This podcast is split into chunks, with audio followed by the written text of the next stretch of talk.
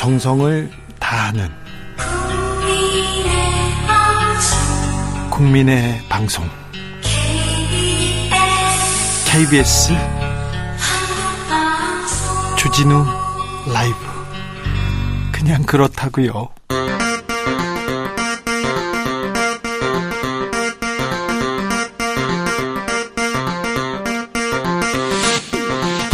주진우 라이브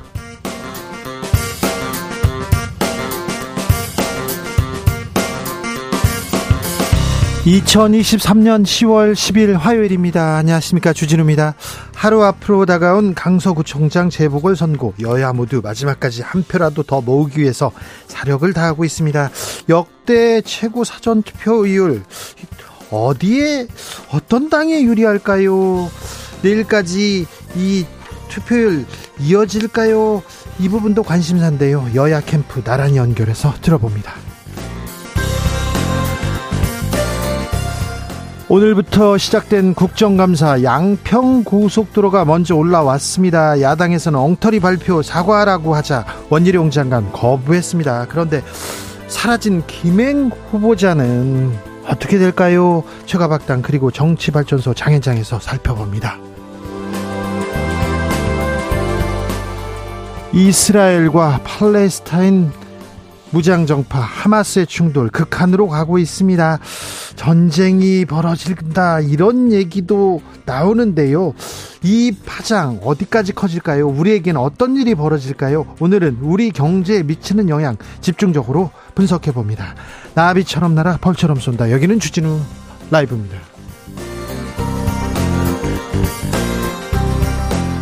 오늘도 자중차에 겸손하고 진정성 있게 여러분과 함께 하겠습니다.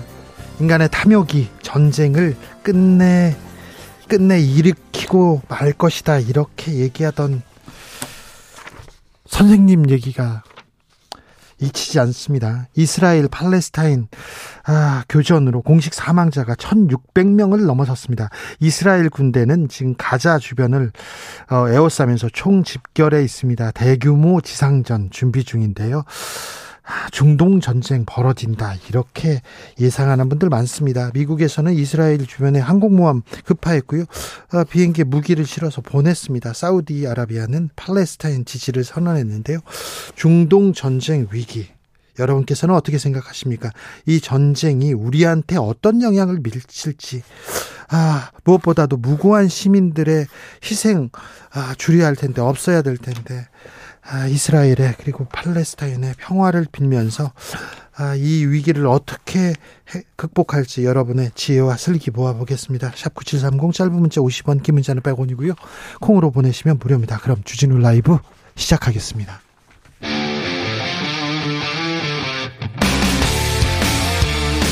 탐사보도 외길 인생 20년 주 기자가 제일 싫어하는 것은?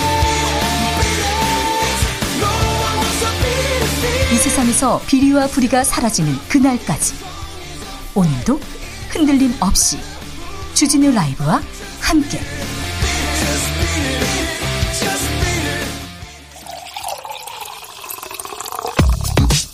진짜 중요한 뉴스만 쭉 뽑아냈습니다. 주스 정상근 기자 어서 오세요. 안녕하십니까. 지난 1년간입니다. 지난 1년간 우리 국민들이 진 빚이 470조 원이 넘어요.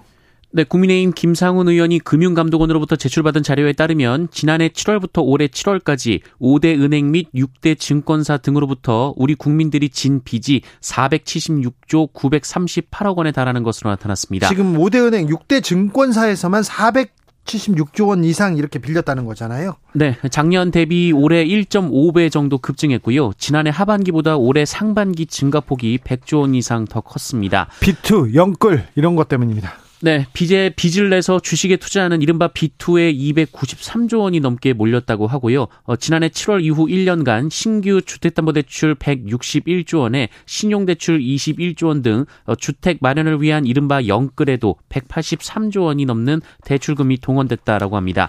어, 같은 기간 청년이 낸 빚이 133조 8천여 8천억 여원에 달했습니다. 아, 빚쟁이 청년들. 하... 대출이 많다 보면요 부실도 커지기 마련입니다. 네, 신규 대출액이 들면서 연체액도 함께 증가했습니다. 지난해 하반기 1조 1천억 원대였던 연체액이 올해 7월 1조 7천억여 원으로 크게 늘었습니다. 어, 주택담보대출에서 4천억 원이 늘었고요. 2030 세대 연체액도 1,416억 원이 늘었습니다. 네. 수원에서 발생한 전세 사기, 어, 이거 점점 커지고 있습니다. 네, 수원 전세 사기 의혹 관련 신고가 경기도에 200건이 넘게 접수가 됐습니다. 어, 경기도 전세 피해 지원센터에 따르면 지난 6일까지 임대인인 정 씨 부부와 그의 아들, 아, 이들 관련 법인이 소유한 건물과 관련된 피해 신고가 모두 245건이 접수가 됐다라고 하는데요. 어, 지난주 초까지는 신고 건수가 100여 건이었는데 한 주 사이에 두 배가 넘게 늘었습니다. 네, 고소 하는 사람도 지금 늘고 있는데요. 피해가 조금 아, 크지 않아야 될 텐데 걱정입니다. 사라진 김행 여가부 장관 후보자 사퇴론에 선을 그었습니다. 네, 국민의힘 김기현 대표는 어제 기자들과 만난 자리에서 이 당 안팎에서 제기되는 김행 후보자 사퇴 요구에 대해 민주당이 반성해야 한다라고 일축했습니다. 민주당이요? 네, 김기현 대표는 김행 후보자는 청문회가 정상적으로 운영될 때까지 기다렸다라면서 하지만 민주당이 준행랑을 쳤다며 가짜뉴스 공세를 하고 있다라고 주장했습니다. 어, 유상범 수석 대변인도 MBC 라디오에 출연해서 지금 상태에서 김행 후보자를 낙마시킬 이유가 없다라고 말했습니다. 민주당에서는 지명, 지명 철회 요구합니다. 네, 홍익표 민주당 원내대표는 김행 후보자가 사상 초유의 행방불명 사태로 국회와 국민을 능멸했다며 대통령의 사과와 부적격 인사 철회가 국정 운영기조 전환의 시작이라고 주장했습니다. 국정감사 시작됐습니다. 방통위 방통위가 언론사의 팩트체크 사업을 감사한다고요? 네, 이동관 방송통신위원장은 오늘 국정감사에서 산하기관과 언론사가 시행하고 있는 팩트체크 사업을 대상으로 감사를 진행하고 있다라고 밝혔습니다. 팩트체크를 해야지요. 이걸 또 감사한다고요? 네, 팩트체크넷이라는 기구가 있는데요. 이 방통위 산하기관 시청자 미디어 재단의 지원으로 만들어진 팩트체크 플랫폼인데 한국기자협회, 방송기자연합회, 한국PD협회 등이 공동 출자해서 만들어졌으나 올해 2월 예산 삭감으로 인해 해산된 바 있습니다. 네. 어, 이동관 위원장은 부당한 집행 내역 환수를 추진하고 부정한 사실이 적발되면 수사기관에 수사 의뢰할 생각이라고도 말했습니다. 팩트체크를 해야 되는데 이 사업을 감사한다고요? 가짜 뉴스 대책을 만들겠다는데 어 이게 무슨 얘기지 좀좀 짚어봐야 되겠습니다. 근데 방송통신심의위원회는 인터넷 언론 심의한다. 이거 이게 법, 현행법상 불가능한데 이 부분을 두고 계속 질의가 이어졌습니다. 네, 방송통신심의위원회가 인터넷 언론 온라인 콘텐츠까지 심의 대상을 확대하겠다라고 밝힌 바 있는데요. 네. 어, 그 일주일 전 이 방심위 자체 법무팀이 네. 인터넷 언론 콘텐츠는 심의 대상에 해당하지 않는다라는 검토 의견을 낸 사실이 확인됐습니다. 인터넷 언론 그리고 유튜브 이, 이 부분은 언론이 아니거든요. 그래서 방송통신심의위원회가 이게 여기에 뭘 심의를 한다. 대상이 아예 아닌 것으로 지금껏 있었어요. 지금껏 알고 있었는데 심의를 하기로 했잖아요. 네. 어, 그런데 이후 이 방심위 법무팀은 인터넷 언론 기사도 심의가 가능하다라며 입장을 바꿨다고 합니다. 어, 이에 대한 질문이 이어졌는데요. 어, 류일임 방심위원장은 어, 인터넷 언론의 영향이 갈수록 커지고 있기 때문에 적극적으로 심의 대상으로 삼아야 되지 않겠냐라는 의견에 따라 두 번째 의견을 채택한 것이다라고 말했습니다. 자, 언론 기존 언론은 그 팩트 체크 해야 되는데 기존 얼굴 언론은 이렇게 심의도 받아야 되는데 그냥 유튜버들이 있습니다. 지금 영향력 영향력이 커지긴 했어요. 여기에 대한 대책을 내는 거는 맞는데 현행법상 현행법상 지금 그 유튜브나 그 유튜버들의 내용을 가지고 심의하는 게 이게 가능한 건지 법에 맞는지 이게 원칙인지 이 부분은 굉장한 큰 논란이 될 것 같습니다. 저희가 시간을 두고 이번 이런 그 윤석열 정부의 언론 정책 그리고 방송통신심의위원회의 지금 어, 행태들에 대해서는 조금 더 분석하는 그런 시간 갖겠습니다. 음, 고액 의견서를 써서 논란이 있었습니다. 권영준 대법관. 그런데 어, 대형 로펌 사건 계속하고 계속해서 회피합니다. 약속대로 했어요. 그런데 절반밖에 지금 일을 못한다 이런 얘기도 있어요. 네, 대형 로펌에 고액 보수를 받고 의견서를 써줘 논란을 빚은 권영준 대법관이 취임 후 두 달여간 대형 로펌과 관련된 상고심 재판 약 60건을 회피한 사실이 확인됐습니다. 예? 어, 대법원은 권영준 대법관의 신청을 받아들여서 사건의 주심 대법관을 변경했습니다. 어, 권영준 대법관은 서울대 법학전문대학원 교수로 재직하던 2018년부터 2022년까지 7개 법무법인으로부터 18억 여 원의 돈을 받고 38건에 대한 의견서를 작성 해 인사청문회에서 논란이 된 바 있습니다. 주로 대형 로펌입니다. 아주 큰 일을 맡아서 하는 그 로펌에 유리한 의견서를 많이 써주셨어요. 네, 그러자 권영준 대법관은 취임하면 이 해당 법무법인이 수임한 사건은 회피하겠다라고 약속을 했고 어, 그 약속을 잘 지키고 있는 상태입니다. 그런데요. 어, 문제는 권영준 대법관이 회피한 사건이 모두 다른 대법관의 업무 부담으로 갔다라는 데 있습니다. 아, 박용진 민주당 의원은 이 권영준 대법관은 대법관 자리를 위해 민폐 공약을 공약을 내걸었다라면서 어, 국민의힘은 재판 지연 문제를 말하면서 재판 지연 장본인을 지명했다라고 주장하기도 했습니다. 네, 회피해야죠. 뭐 뭐이 대형 로펌하고 관련 있는 사람입니다. 관련 있는 재판은 회피해야 되는데 이게 또 다른 대법관한테 큰 부담으로 이렇게 작용되는 왜 이런 분을 추천해서 임명하셨을까 이런 생각은 계속 됩니다. 주스 정상근 기자와 함께했습니다. 하나 마지막으로요. 네. 어, 이스라엘에 체류 중인 우리 국민들 어떻습니까? 네, 박진 외교부 장관은 이스라엘에 체류 중인 한국인 단기 여행객 규모가 480명 가량이며 어, 현재까지 한국 여행객이나 교민 피해가 접수된 것은 없다라고 밝혔습니다. 네.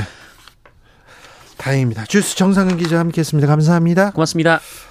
아, 이스라엘과 팔레스타인의 평화를 빕니다. 평화의 길은 없을까요? 한번 고민해 봅니다. 마이주님께서 거기서 태어난 아이들 어쩌죠? 무엇보다 민간인 희생 없길 바랍니다. 그러게요. 기도합니다.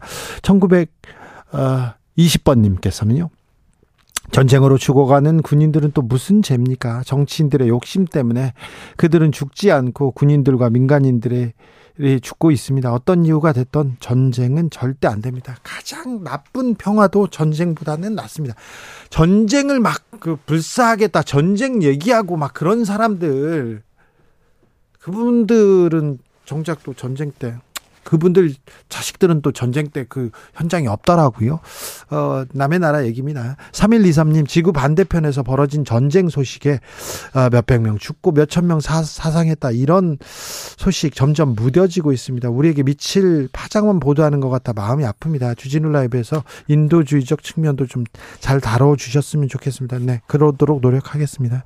4936님께서 분단의 시대를 사는 우리에게 전쟁은 남의 일이 아닙니다. 전 세계의 평화를 진심으로 바랍니다. 바랍니다. 그렇고요. 지금 이스라엘에서 중동에서 전쟁이 벌어지지 않습니까? 그 영향이 그 파급 효과가 바로 우리나라한테 바로 영향을 미칩니다.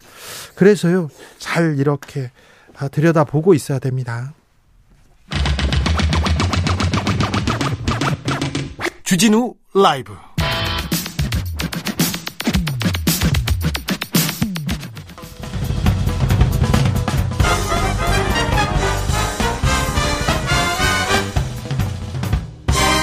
훅 인터뷰. 모두를 위한 모두를 향한 모두의 궁금증 훅 인터뷰.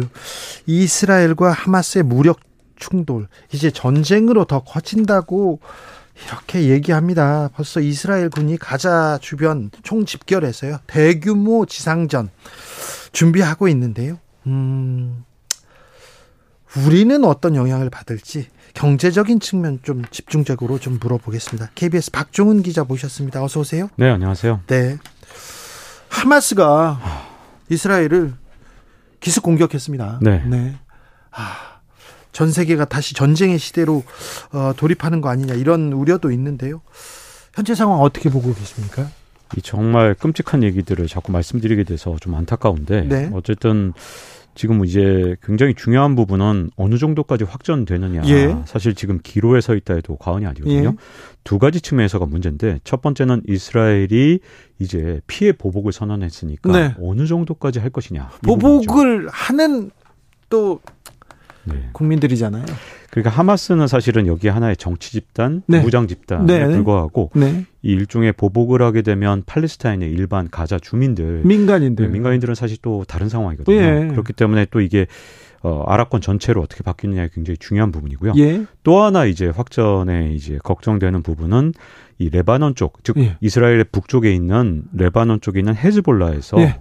과연 공격에 개입할 것이냐 이 두 가지가 앞으로 굉장히 핵심 포인트로 있을 것 같습니다. 헤즈볼라가 또 미사일을 공격하고 나섰잖아요. 네. 근데 그걸 또 가만히 두고 볼 또 이스라엘이 아니죠. 그렇죠. 그래서 지금 현재 일단 지상전의 경우에는 현재 악시오스 미국의 이 뉴스 미디어에서 뭐라 그랬냐면 일단 어 통화를 했다. 이스라엘 총리하고 미국의 바이든 대통령이 서로 통화를 했는데 예. 그 결과 사실 이제 지상전 투입을 얘기를 했고 예. 바이든 대통령이 굳이 말리지 않았다라는 특종이 예. 나왔습니다. 예. 그러니까 일단 지상군 투입 가능성은 현재 워싱턴 포스트 주장에 따르면 48시간 안에 일어날 가능성이 있다라고 하니까 예. 그것이 현재로서 큰 문제고요.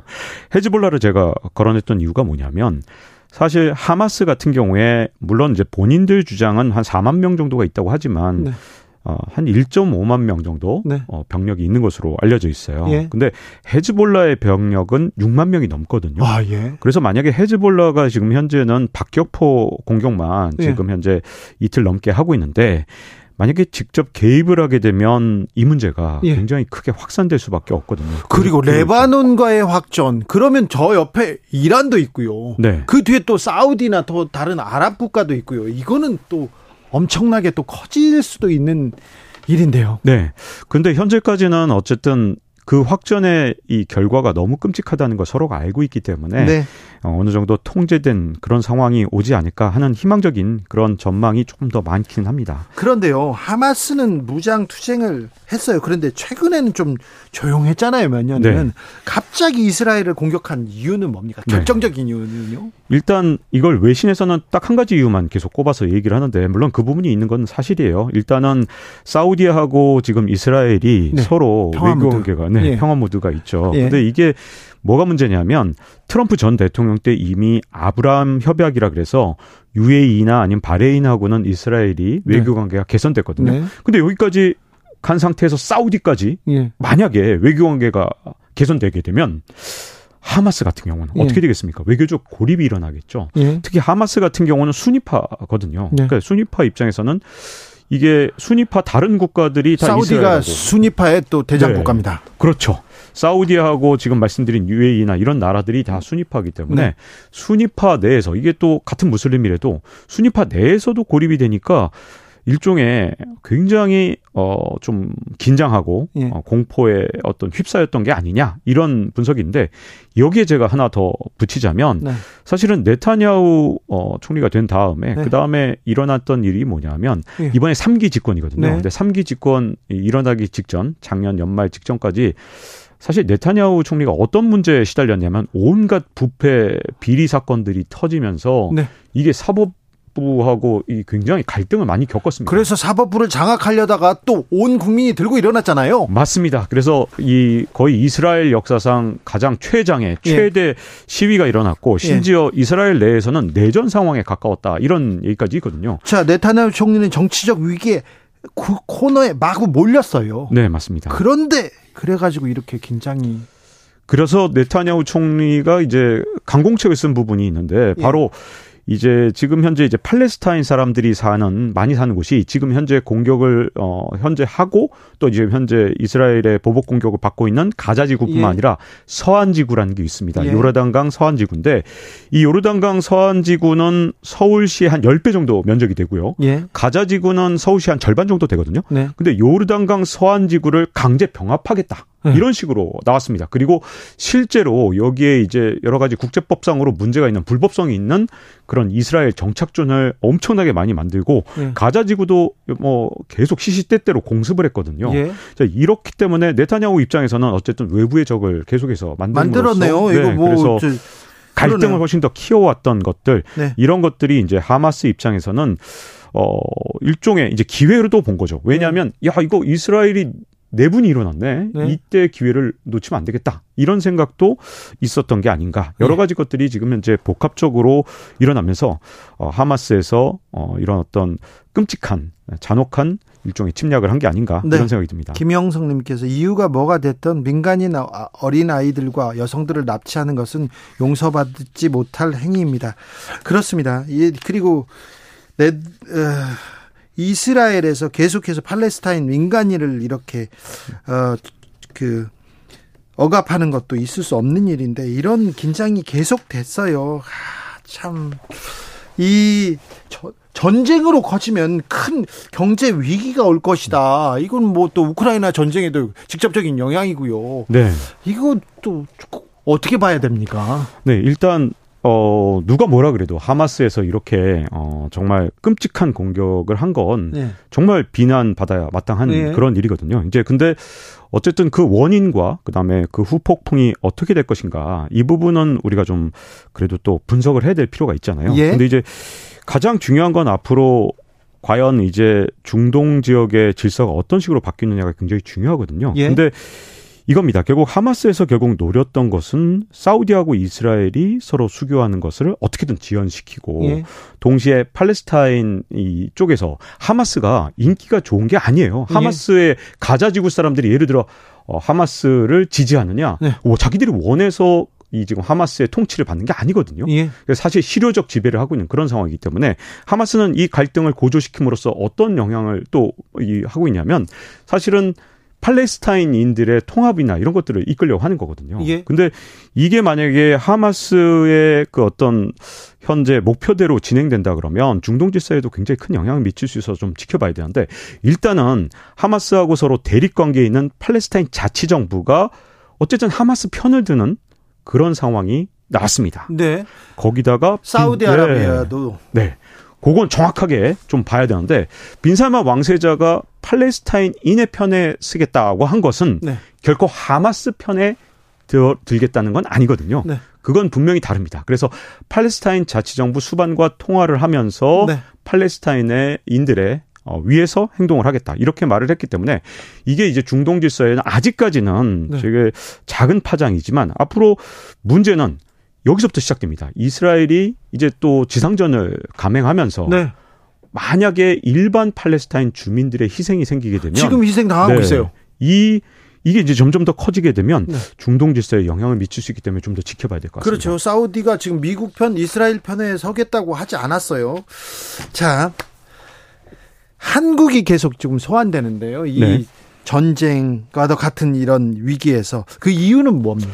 이제 한국이 소환된 건 정말 엉뚱하다 할 정도인데 예. 이게 갑자기 트럼프 전 대통령이 이게 전부 다 한국에서 보내준 60억 달러 자금 때문이다. 이란에 동결시켰던 네, 네, 이란 맞습니다. 자금. 그게 원래 어떤 돈이냐 하면 네. 이란 자금이거든요. 네. 그래서 이란이 어, 이란에 우리가 석유를 산 다음에 그 원유 대금을 사실 원래 지불했어야 되는데 네. 미국이 그동안 못 주겠죠. 못 주게 했죠. 네. 근데 문제점은 미국인 인지를 풀어주면서 그 대가로 아니 엉뚱하게 한국이 튀어나온 거예요. 그 대가로 지금 한국한테 니네 네. 돈줘 이렇게 한 거 아닙니까? 미국이 지금 이렇게 그렇죠. 사실은 이게 외교에서 정말 중요한 게 명분과 네. 그다음에 시기와 방법인데 예. 문제는 이 60억 달러를 지급할 때 미국의 인지를 풀어주면서 그것도 바이든 대통령의 필요에 의해서 우리가 예. 돈을 지급했기 때문에 갑자기 이게 공화당과 트럼프 전 대통령의 공격의 대상이 된 겁니다. 그래서 한국이 소환된 거거든요. 이게 문제점 뭐냐면 이란이 뒤에 있다라는 게 공화당과 이 트럼프 전 대통령의 주장이고 아직 밝혀지진 않았습니다. 네. 지금 현재 바이든 정부에서는 부인하고 있습니다. 네. 그 증거는 없다. 왜 네. 그러냐면 이란이 뒤에 있다는 걸 만약에 미국 정부가 인정하게 되면 네. 어그 60억 달러 때문이네라는 공화당의 주장을 인정하는 셈이 되기 때문에 네. 이거 현재 어 바이든 정부에서는 인정하지 않고 있지만 네. 문제는 처음부터 이 돈을 줄 때 명분이 진짜 중요한데 네. 미국의 필요에 의해서 미국 인지를 풀어줄 때 우리 돈을 줬단 말이죠. 미국에 네. 또 허락이 있었겠죠. 네. 그러다 보니까 갑자기 미국 정치에 소환이 되면서 우리나라가 거론되면서 이스라엘의 이런 어떤 참혹한 어, 공격에 어, 한국이 지급한 돈이 사용됐다 이런 네. 비판을 받고 있는 거고요. 바이든 대통령이 물론 반격을 했습니다. 네. 우리가 이거 이란한테 허용해 줄 때 용처를 절대로 이렇게 무기나 이런 데 쓰지 못하도록 전쟁에 쓰지 못하도록 제한했다. 이렇게 말을 했거든요. 근데 이란이 다시 반박을 했죠. 이거 원래 우리 돈인데 네. 원래 한국으로부터 받을 돈인데 너희들이 뭔데 제, 용처를 제안해? 이렇게 음. 반박을 해버리니까 다시 트럼프 전 대통령의 발언권에 힘이 실리면서 자꾸 우리나라에서 지급한 돈이 미국 정치권에서 회자되는 좀 황당한 일이 벌어졌어요. 벌어졌습니다. 네. 근데 우리나라에서 준 돈으로 이번 그 테러나 이번 전쟁에 어 전쟁과도 같은 이런 공격에 어, 지금 쓰였다는 그런 증 뭐 그런 뭐 증거는 하나도 없어요. 네네. 아직은. 네. 아니, 어제까지 없고요. 이게 네. 현재 정치적 어떤 어 이용 대상이 됐다는 게 조금 네. 안타까운 일인 것 같습니다. 저, 저 제가 보기에는 아직까지 전혀 증거도 네. 없고 좀 약간 우리 입장에서 좀 억울한 일이죠. 자, 한국 외교가 지금 참 잘해야 되는데요. 일단 기본적으로 이스라엘과 팔레스타인의 무력 충돌 이후에 어, 국제 유가가 4% 상승하면서 유가가 들썩이 고 있습니다. 아, 이 경제에 미치는 영향은 어떻게 될까요? 이게 자꾸만 이제 이스라엘 이 산유국이 아니다 이런 네. 얘기 나오는데 사실 천연가스 나오고 있기 때문에 뭐 사실 일종의 산유국에 가까운데 그럼에도 불구하고 이제 이스라엘이 산유국이 아니라는 이유만으로 이게 어 국제 유가에 큰 문제가 없을 것이다 이렇게 보기에는 지금 아직은 어렵습니다. 왜냐하면 네. 확전 가능성이 여전히 있는 데다가 그렇죠. 지금 어떤 일이 생길지 모르기 때문에 사실은 이제 어떤 문제가 생기냐면 중동에서 어떤 식으로 다시 질서가 재편될지 모르거든요. 예. 근데 이번에 정말 외교적으로 정말 중요한 게 그런 재편 과정에서 우리가 외교적 노선을 정말 철저하게 잘 어, 어떤 원칙을 가지고 명분을 정확하게 세우면서 만들어 가야지 그렇지 않고 매번 어, 어떤 특정 이제 국제 세력은 자꾸 이제 우리나라를 어, 활용하려는 그 악용하려는 그럴 수도 있기 때문에 우리 입장에서는 철저하게 우리의 원칙과 명분을 정확하게 세워가면서 외교 전략을 세워야지 그렇지 않으면 휩쓸려서 국익에 훼손되는 그런 상황이 올 수 있기 때문에 정말 그 어느 때보다도 외교 전략을 잘 세워야 될 때인 것 같습니다. 아, 오늘은 여기에서 마무리할 건데요. 지난번 중동 전쟁 때 오일 파동 있고 막 그랬잖아요. 네. 그리고 그 다음에 하마스와 이스라엘 간의 무력 긴장 때 어, 세계 경제는 어떻게 반응했고 우리한테는 어떻게 영향을 미칠지에 대해서는 저희가 시간 이 시간을 한 번 더 갖겠습니다. 내일은 저희가 어, 이스라엘 팔레스타인 분쟁의 기원과 역사에 대해서 중동 전문가와 함께 깊이 짚어보겠습니다. KBS 박종훈 기자의 분석 잘 들었습니다. 감사합니다. 네, 감사합니다. 교통정보센터 다녀오겠습니다. 정현정 씨.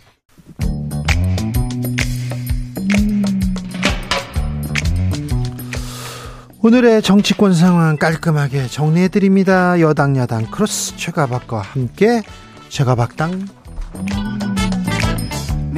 여야 최고의 파트너 두 분 모셨습니다. 최형두 국민의힘 의원 어서 오세요. 안녕하십니까. 박성준 더불어민주당 의원 어서 오세요. 네, 안녕하세요. 네. 강서구청장 보궐선거 하루 남았습니다. 그런데 네네.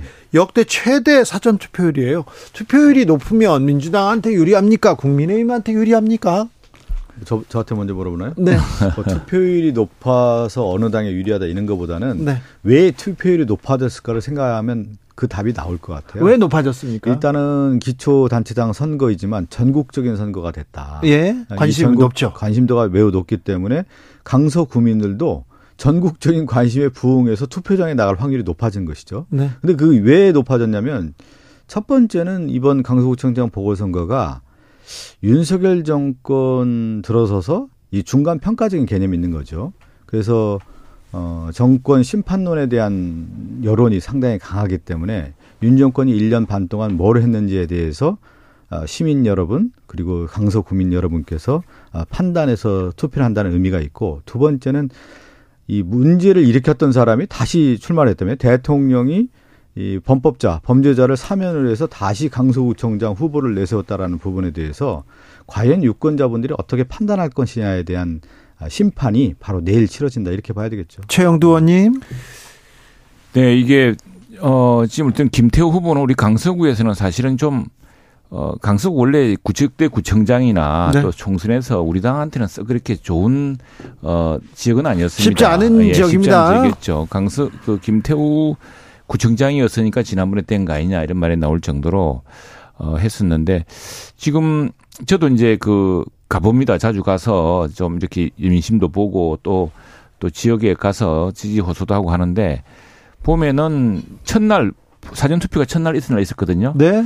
첫날은 이게 평일이었습니다. 금요일이었거든요. 금요일 날 이렇게 보면은 어저 나이 드신 분들이 많이 갔다 그래요. 네. 그럼 이제 일요일 날 그럼 토요일 날은 사전 투표는 이제 직장을 어, 지내시는 분들이 이제 많이 가시겠죠. 젊은 사람들이 상대로 갔을 텐데 어쨌거나 지역에 대해 지역을 위한 정말 일꾼이냐 이 강서구의 여러 현안들을 해결하고 지난 1년간 보여주던 추진력을 할 사람이냐 이런 거 하나 하고 또 하나는 지금 아시다시피 김태우 후보를 둘러싼 그리고 또 민주당 후보를 둘러싼 이제 성격 규정이 있지 않습니까? 김태우 후보라는 사람은 용감한 이제 공익 제보자, 공익 신고자였다라고 하는 사람들 그런 정의로운 일을 했던 사람을 어, 탄압해서 그 형식적 논리로 해서 법원에서 이제 어, 대 확정이 되었는데 그러나 많은 국민들이 그런 정의로운 공익 신고자를 신고자를 어, 보호하지 않다면은 정말 권력 핵심의 그런 부패나 부정은 누가 감시할 것이냐 이런 이제 각성 때문에 이제 어 사면 복권을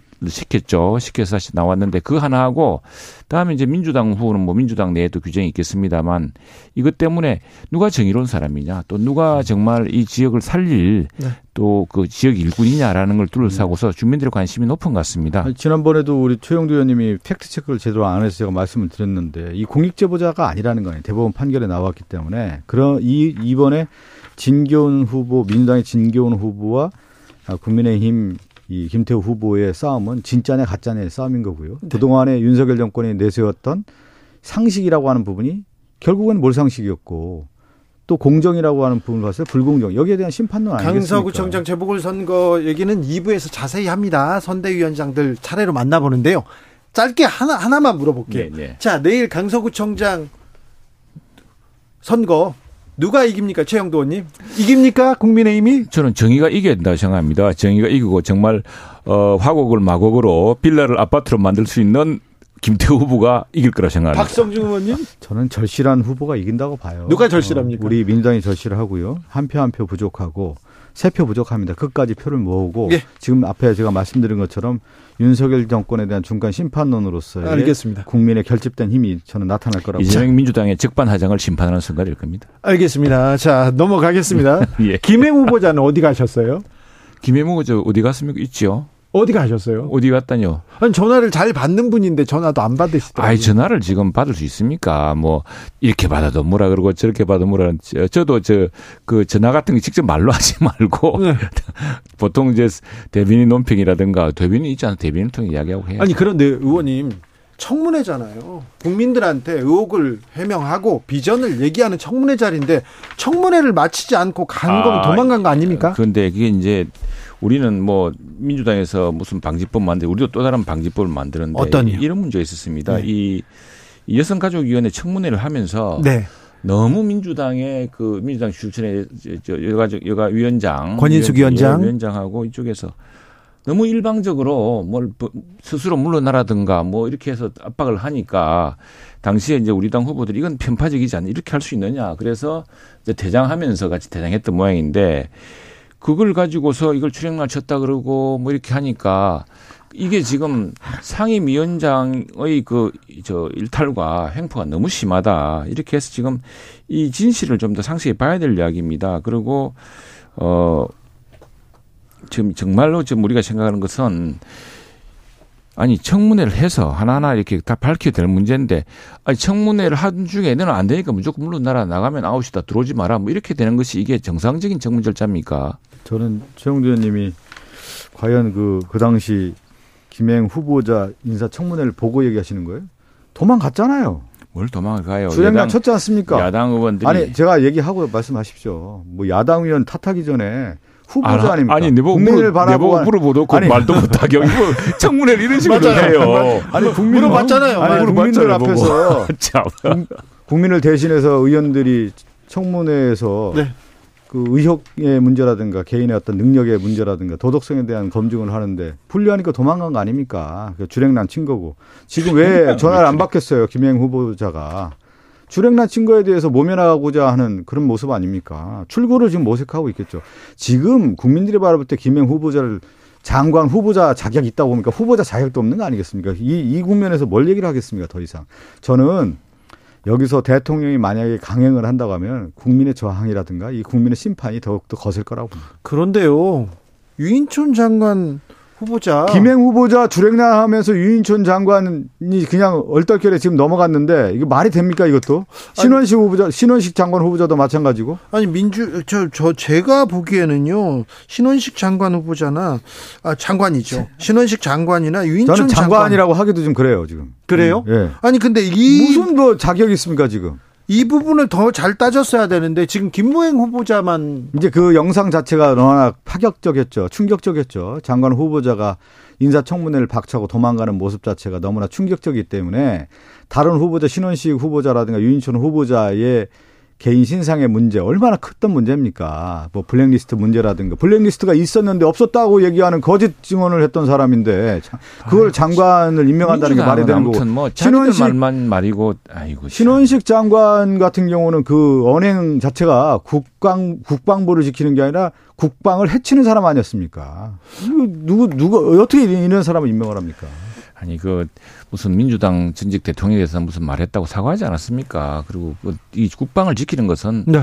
예 이건 정말로 그 국방 일선에서 국방의 현장에서 야전에서 또 작전에서 기획에서 해본 사람이고 지금 안보 상황이 얼마나 심각합니까? 자, 신원식 국방부 예. 장관은 이렇게 예, 예. 넘기고요. 예. 유인촌 장관은요. 예. 블랙리스트가 있는데 없었다 이렇게 얘기하고. 아 있었어. 그 있었으면은 그, 그 이전에 그 그냥 넘어갔겠습니까? 그 사안을 그 이야기하지 않았습니까? 그리고 그 무슨 블랙리스트 백성가 그게 보더라도 네. 유인촌 장관이 직접 저 어, 문화체육부 했다기보다는 당시에 국정원이 어, 뭘 좀 했던 것 같다. 그게, 그게 이렇게 이제 말하자면 그 언급됐던 것으로 이제 올봤던 건데. 아니, 그게 사실이었으면 당시에 그렇게 뭐, 뭐 이렇게 전직 대통령까지 다 구속시킨 마당에 장관 하나를 그냥 가만히 뒀겠습니까? 그러니까 그건 사실은 아니 민주당은 뭐 하나 낙인 찍어 놓으면은 그 낙인에서 뭐 전혀 벗어나지 않고 그 입증도 못 하면서 계속 같은 말 되풀이하고 되풀이하고 같은 말 되풀이한다고 그게 진실이 됩니까? 이 윤석열 정권은 그런 특징이 있는 거예요. 거짓을 계속 반복적으로 하면은 이것이 자기들의 어떤 진실로 포장할 그 수 있다라고 하는 그 그러한 신화, 신뢰를 하고 있는 것 같아요. 진실이 바이든 날리면부터 시작해서 모든 진실을 얻고 자기들이 우기면 이것이 덮어지고 그냥 넘어갈 거라고 생각하는데 지금 국민들의 민심에서 차곡차곡 쌓이는 거 아니겠습니까? 윤천 장관도 제가 지난번에 여기 최영두 의원과 방송하면서 이미 문화 예술, 문화 강국 이런 새로운 시대를 열 수 있는 장관 후보자가 나와야 되는 건데 15년 전에 그것도 이명박 정부에서 실패했던 장관을 다시 윤석열 정권에서 임명한다? 이걸 국민들이 민주당, 납득할 수 있겠습니까? 민주당, 민주당은 뭐 매사를 그 지록임하고 침서봉대 이렇게 해가지고 모든 세상이 자기 저 눈에 안 맞으면 모두 지록이만 누가 하는 겁니까 도대체 이렇게 하니 뭐 이렇게 하니 도대체 뭐 민주당 말만 듣고 세상을 다 판가름할 수 있습니까? 지금 그리고 또 자기 반성하시는 거죠 지록이말하고 지금 자기 반성하잖아 지금 민주당 네? 그 무슨 자기 반성하시는 거 단시간 사람이 벌떡 부활해가 그렇게 나타나는 것도 참 신기한 현상이고 나는 뭐 세상에 민주당 일을 잘 이해할 수가 없어요. 그리고 또 하나 내가 어제 우연찮게 밤늦게 채널 돌리다가 전원일기 보니까 유인촌 딱 나오대 보니까 용식이, 용식이. 예. 아, 옛날에 국민 배우고, 아, 지금 이제 민주당이 저 압도적인 다수인 국회에서 비판할 건 비판하고 견제할 건 하면서 좀 좋은 문화 정책 제안해서 국민 배우를 바탕으로 해서 키워보세요. 없는 사실을 만들어서 아니, 어떻게 거짓이 진실이 수석에서 그런 얘기 안 들으셨어요? 진실이 저는, 아니, 수석 다닐 때 민심 안 들었어요? 아니 어떻게 이렇게 사람이 없냐 해도 해도 너무나 차타 차타 이런 사람 찾았냐 이런 얘기를 하는데 그 민주당 좀 이야기지. 그걸 들으세요 좀 민주당 일부 이야기죠. 국민의힘으로 예, 가볼게요. 얘기 예, 예. 부산 삼선 해운대갑 예. 삼선 예. 하태경 의원이 예. 자 수도권에 출마하겠다 이렇게 선언했습니다. 네. 국민의힘에서는 어떤 반응입니까? 내부에서는 우리 뭐 박수영 여의도 연구원장이 우선 환영하고 여러 사람 환영하는 분위기겠죠. 그리고 당 지도부도 어떤 어 참 큰 결단이다. 왜냐하면 하태경 의원이 해운대에서 물론 해운대가 부산이라고 하지만 해운대도 상당히 그 어 굉장히 그 젊은 사람이 많아서 네. 뭐 우리 당으로서는 그냥 영남 텃밭이다 하기는 어려운 곳입니다. 거기서 지난번에 부산에서 압도적인 다수 표로 됐습니다. 됐는데 이 하태경 의원 이야기를 들어보면은 본인은 이전부터 이제 내가 삼성까지 했으면은 사실 12년이면 10년을 넘게 한 거 아닙니까? 네. 그러면 그때까지는 어떤 지역에서의 자기 역할 공약이 끝나는 것이고 네. 그렇게 했으면은 예컨대 지방자치단체장도 삼선으로 제안을 하지 않습니까? 왜? 새로운 어떤 신진 대사를 위해서 이렇게 하는 것인데 본인이 항상 오래된 소신이었던 것 같아요. 소신을 이제 밝힌 것이고 그 소신에 대해서 참 못마땅한 사람들은 폐마하는 사람도 있는데 그건 또 무슨 뒤틀린 심리인지 모르겠습니다만은 어쨌거나 어 스스로 용감하게 어, 수도권을 택하고 누구나 자기가 직 자기가 정하지 않고 어, 당에서 되는 대로 가겠다고 한 거는 우리 당으로 볼 때는 참 큰 결단이고 그 당 내부에서 크게 어저 어, 신선한 충격을 받아들이고 있습니다. 그 하태경 의원이 이제 부산을 떠나서 뭐 서울 출마 얘기가 나왔는데요. 개인적인 어떤 뭐 상황을 떠나서 이거는 정치적 함의가 있어요. 음. 원래 이제 그 쇄신이라고 할때 예. 그럼 쇄신은 어디서부터 보통 출발하냐면 예. 집권당부터 출발하거든요. 왜냐하면 예. 그 힘이 있기 때문에. 네. 근데 그 쇄신이라고 하는 것은 결국은 혁신 경쟁으로 가는 거 혁신은 인물 교체 아니겠습니까? 그러면서 새로운 바람을 일으키는 건데 아, 아마 이제 하태경 의원이 이렇게 되면서 집권당 안에서도 쇄신, 인적 쇄신 어, 새로운 출마에 대한 어떤 가능성이 있는 인물들을 만들어내고 네. 그것이 이제 경쟁으로 가면 네. 그것이 어떻게 되냐면 여의도에 또 다른 바람이 네, 동력으로 되죠. 동력으로 오고 네. 민주당도 그렇게 갈 수밖에 없는 상황으로 이제 가고 예. 그것이 또 어떻게 되냐면 저희들도 언론 출신이지만 언론이 제일 좋아하는 기사예요 이게. 그렇죠. 예, 누구는 안 나온다더라, 누구는 어디로 간다더라, 또 험지 출마한다더라 그렇게 해야 된다. 기득권을 내려놓는다. 내려놓는다. 이렇게 하면서 분위기가 만들어지는 건데 이미 이제 하태경 의원의 시작으로부터 출발할 수 있다라고 네. 하는 것을 볼 수가 있고 그렇죠. 네. 그런데 왜 홍준표 시장은 선당 후사라기보다는 제 살길 찾는 것이다 얘기하소. 제가 아까 개인적인 상황을 떠나서 얘기한다고 했잖아요. 개인적 네. 상황은 뭐냐면 부산에서 출마할 수 없겠죠. 왜 그러냐면 당연하겠습니까 윤석열 정권에서 하태경 의원을 그 좋은 자리에 주는 게 아니라 새로운 신진 인사로서 바꿔치기 하려고 할 텐데 그 이것을 한태경 의원이 머리가 좋거든요. 이미 알고 나는 스스로 밀려나기 전에 내가 명분을 잡아서 수도권 진출하겠다 이렇게 사실은 이제 하태경 의원도 그렇고 우리 박수영 의원도 그렇고 여러 의원들이 이제 우리 정치 쇄신을 위해서 네. 어, 국회의원도 3선 3년 3연속 어, 선출 한 지역구에서 3연속 선출하는 경우는 제한을 두자. 왜냐하면 지방자치단체장은 3년임을 제한을 하지 않습니까? 네.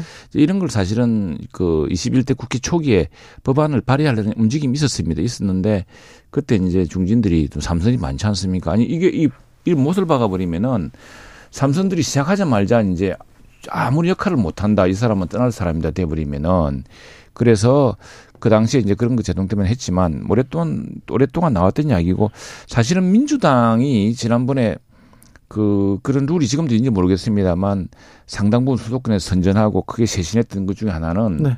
대표적으로 정세균 이제 의장인 경우인데 네. 전북의 예. 지역구를 버리고 종로로 예. 버리고 한 게 당시에 민주당의 누군가가 그 당시 아마 어느 그것도 혁신적인 방안으로 네. 호남 텃밭에 네. 3연속 삼선한 사람들은 전부 수도권 가라 그랬습니다. 예. 그래서 이제 그 무진장에서 무한장수 진안에서 삼선을 했던 정세균 의원이 종로를 택한 거죠. 그렇죠. 예, 상당히 어려운 데인데 종로를 2연패 계속 2연속으로 당선되고 하면서 이제 드디어 국회의장도 바라보고 총리도 하고 했죠. 네. 민주당에서 상당히 그런 민주당 내에서 전례가 있었는데 사실은 그걸 국회 내에서 법제하기는 참 어려웠던 점이 있습니다. 근데 이걸 그 저 사태경 의원이나 우리 박수영 의원이나 이런 분들이 내부적으로도 여러 검토했던 사안이고 이제 그걸 몹서 실행하는 것이 실행하고 아니 어쨌거나 그 저기서 새로운 데서 시작한다는 그런 뭐 하태경 의원은 전국적으로 알려진 인물입니다만 쉽지 않은 일이거든요. 큰 그렇죠. 결단이라고 봅니다. 네, 결단인데 이제 그 정치권에서 가장 그큰 흐름은 결국 이제 총선에서 어, 누가 더 어, 혁신하고 그렇죠. 뼈를 깎고 쇄신하고 내려놓느냐 내려놓느냐에 예. 대한 것을 가지고 이제 국민들이 판단하는 경향이 커요. 역대 예. 선거 모든 선거가 다 그랬습니다. 맞아요. 근데 그 주도권은 어디서 원래 출발하냐면 집권당이거든요. 집권당은 줄자리가 많기 때문에 총선 안 나오더라도 너 가 어디 가 그러면서 거기에 새로운 인물을 하면서 교체하면서 이렇게 그런 힘들을 발휘하게 되는 거 그것을 이제 하태경 의원이 잘 알았을 것 같고요. 그래서 네. 먼저 선제적으로 선제적으로 서울로 했어요. 이제 어, 선택을 했다고 보죠. 이제는 민주당한테 숙제가 이제 돌아옵니다. 아니 이거는 이제 같이 가는 수밖에 없는 거예요. 그렇죠. 국민의힘이 네. 이제 그런 우리는 경쟁. 이미 이제 예를 들어서 우상호 의원이나 홍익표 의원도 지금 원내대표지만 그렇죠. 예, 자신의 예. 가장 좋은 지역이었던 중구 성동갑 제 옆 지역구입니다. 제가 중구 성동구 음, 그렇죠. 을인데 그 지역을 이제 벗어나서 네. 가장 어려운 서초로 가지 않았습니까? 예. 그 그것이 우리는 원내대표의 좌장이라고 하는 홍익표 원내대표가 그 모습을 보여줬고 이미 우리는 보여줬다는 거죠. 우상호 의원 이미 이제 불출마 선언을 하지 않았습니까? 음. 그 가운데에서 이제 여당인 국민의힘의 하태경 의원이 물꼬를 탔다고 볼 수가 있는데 이거는 조금 더 거셀 가능성이 자, 그렇죠. 거세질 가능성이 크죠. 네. 쇄신 경쟁은 어떻게 이어질지 좀 지켜보겠습니다. 한동훈 장관이 음, 예술의 전당에서 공연을 봤나 봐요. 네네. 네, 뉴스가 많이 나왔던데 박성준 의원님 공연 볼 수도 있죠. 아니 저는 이제 한동훈 장관의 행, 행보를 쭉 보면은 네. 총선에 출마하려고 이미 마음을 먹었다고 봐요. 총선 행보로 보십니까? 네, 왜 그러면 개인적으로 봤을 때 이미 적을 너무 많이 쌓았거든요. 민주당 의원들과도 적이 많고 자기의 어떤 생존 본능으로 볼 때는 결국 국회로 들어와야만 자기 정치적 역량도 발휘하고 추후의 정치적인 포석이라고 할까요? 들수 있기 때문에 하나하나 행동을 볼 때는 이미 정치를 하려고 맘먹고 하고 있다 이렇게 보고 지금 장관으로서 국회 올 때마다 그렇게 마이크를 네. 이렇게 거의 독점하고 있는데요. 지금 정치를 하고 있는 거 아닙니까? 이미 정치를 하고 있는데 그런데 이제 장관이라는 타이틀을 넘어서 국회로 들어와야만 한동훈 장관이 어떻게 보면 살아남을 가능성이 있는 거죠. 그렇지 않은 경우는 상당히 폭풍이 클 겁니다. 음, 참 네. 이렇게 일거수 일투족이 주목받고 이런 걸 보니까 예. 역시 큰 인물입니다. 그래서 지금 우리 우리 땅에 큰 차세대 기대주이기 때문에 뭐 총선이든 뭐 다른 것도 있겠죠. 그런데 아니 세상에 아니 이분이 저 한동훈 장관이 알고 보니까 과거 학교 다닐 때 오케스트라 동아리에서 활동했을 정도로 이 클래식의 그 조예가 있나 봅니다. 관심 있고 조예가 있고 또 런던 필하모닉 얼마나 유, 명한 서민 정치하고 거리가 멀군요. 영국을 대표하는 유서 깊은 아니 서민 정치하고 서민 정치는 서민 정치를 하고 아니 클래식하고 문화도 있을까요? 고급, 고급 문화도 해야죠. 우리 저 그 이런 참 문화 창달을 해야 되는 우리 박성주 의원님이 아니 난참 역시 우리 한장관 난 인물이다 생각이 됩니다. 이렇게 한번 이렇게 어, 예술의 전당 공연 구경가도 이렇게 큰 뉴스가 되고 하니 참 부럽습니다. 부러워. 함축적 의미가 있는 거예요. 내일 보궐선거 결과에 따라서 국민의힘 지도체제가 흔들릴 텐데 그 흔들리는 가운데 텐데, 새로운 인물들을 부상할 수 있지 않겠습니까? 흔들릴까요? 지도체제가 내일 선거 결과에 따라서 흔들리겠죠. 흔들리고 네. 흔들릴 수밖에 없는 거고 그거를 어떻게 그대로 가겠습니까? 만약에 10월이 아니더라도 어, 이 올해 안에는 지도 체제가 바꿀 수밖에 없는 국면으로 가겠죠. 뭐 물갈이를 해야 되지 않겠습니까? 국민의 힘도. 뭐 서울 지역 구청장 중에 하나인데 뭐 그렇게 뭐, 뭐 가볍게 있지, 이렇게 생각할 가볍게 생각하시고 그렇게 쭉 가시면 좋겠습니다. 저도 어, 국민의 힘이 예, 그렇죠. 예, 예 뭐 저 어떤 강서구청장은 사실 우리 당으로서는 김태호 후보 아니면 이기 힘든 것으로 보고 우리는 사실 경선을 했습니다. 민주당은 누가 어떻게 그 사람을 뽑지 모르지만 낙하산을 했고 우리는 내부 경선을 해가지고 그 해보니까 그 강서구가 사실 우리 당한테는 썩 그렇게 유리한 저 지역 선거구는 아니었는데 그 선거 지난번에 이겼고 또 1년 동안 구청장을 했고 음. 또뭐 정의로운 공직자였다 이런 것들이 이제 한꺼번에 어, 저 지금 강서구 시민들의 기대를 모을 거라 생각을 합니다. 정태환님께서 여러 말 할 거 없습니다. 내일 투표 결과 보면서 여야 모두 국민의 근엄한 뜻을 가슴 깊이 새겨 주십시오. 진 당에서는 반성하고 쇄신해야 되겠고요. 이긴 당도 잘해서 그런 거 아니다. 이렇게 국민들이 맞습니다. 국민들이 네. 그래 좀 잘해라 이렇게 지금 네, 준엄하게 얘기하고 있습니다. 자. 국정감사 시작됐습니다. 예, 예. 자, 국정감사는 야당의 시간이지 않습니까? 네. 자, 민주당은 어떻게 준비하고 있습니까? 그렇죠. 오늘 제가 이제 정무위에서 국무조정실 국정감사를 하고 있는데 네. 지금 윤석열 정권의 특징 중에 하나가 보면 자료 제출 제대로 안 해요. 자료를 안 줘요? 네, 예를 들면 그 총리실에 아, 있어서 참. 2년 전에 또, 아, 얘기 좀 들어. 아니, 뭐 사전. 아, 제가 뭘 얘기하면 이렇게, 최영두 의원님은 방해, 이렇게 방해 공작을 하는 거예요. 국민의힘. 좋아해서 그래. 네, 좋아해서 하는 거예요. 네. 일부러 못 아니, 아까 뭐. 아니, 정정당내 자료 제출하고 네. 저는 이제 국무조정실 윤석열 정권의 국정 기조와 관련된 부분들을 했는데 저는 좀 걱정되는 부분이 있어요. 오늘도 어떤 얘기를 하냐면 모든 경제 상황이 어렵기 때문에 상저하고라고 하는 국민의 윤석열 정권의 경제 상황에 대한 인식이 잘못됐다라는 지적에 대해서 받아들여야 되는데 아직도 상저하고를 주장하고 있단 말이에요. 하반기 경제뿐만 아니라 내년까지 상당히 어려 내년에도 더 어렵다는 얘기 아니겠습니까? 예. 거기에 대해서 대책들을 내놓으라 어떻게 할 거냐 이런 얘기를 하는데 여전히 상저하고를 고수하고 있는 것이 음, 저는 상당히 큰 문제가 말씀드릴게요. 그건 오늘 산업통상자원 중기벤처위원회 국정감사에서 제가 이제 장관과 질의한 건데 사실은 지금 민주당이 오랫동안 걱정했던 것이 뭐냐 우리가 한미 동맹이 강화되니까 한중국이 나빠지고 한미 동맹을 강화했는데도 반도체 수출은 제한하고 해서 어려워졌지 않았느냐. 그리고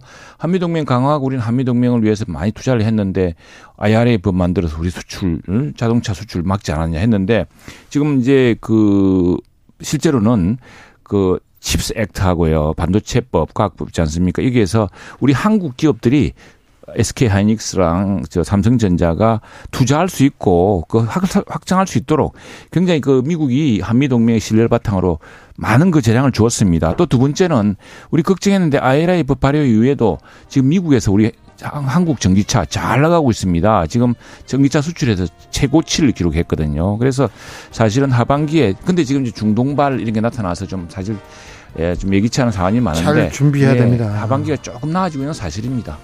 아, 그렇지 않은 것 같아서 걱정해서 음. 근데 정부에게 그 걱정은 받아드리겠습니다. 요구를 하는데 요청도 하고 우리도 열심히 하고 있습니다. 잘 안 받아들여지는 것 같습니다. 칭찬으로 예. 시작해.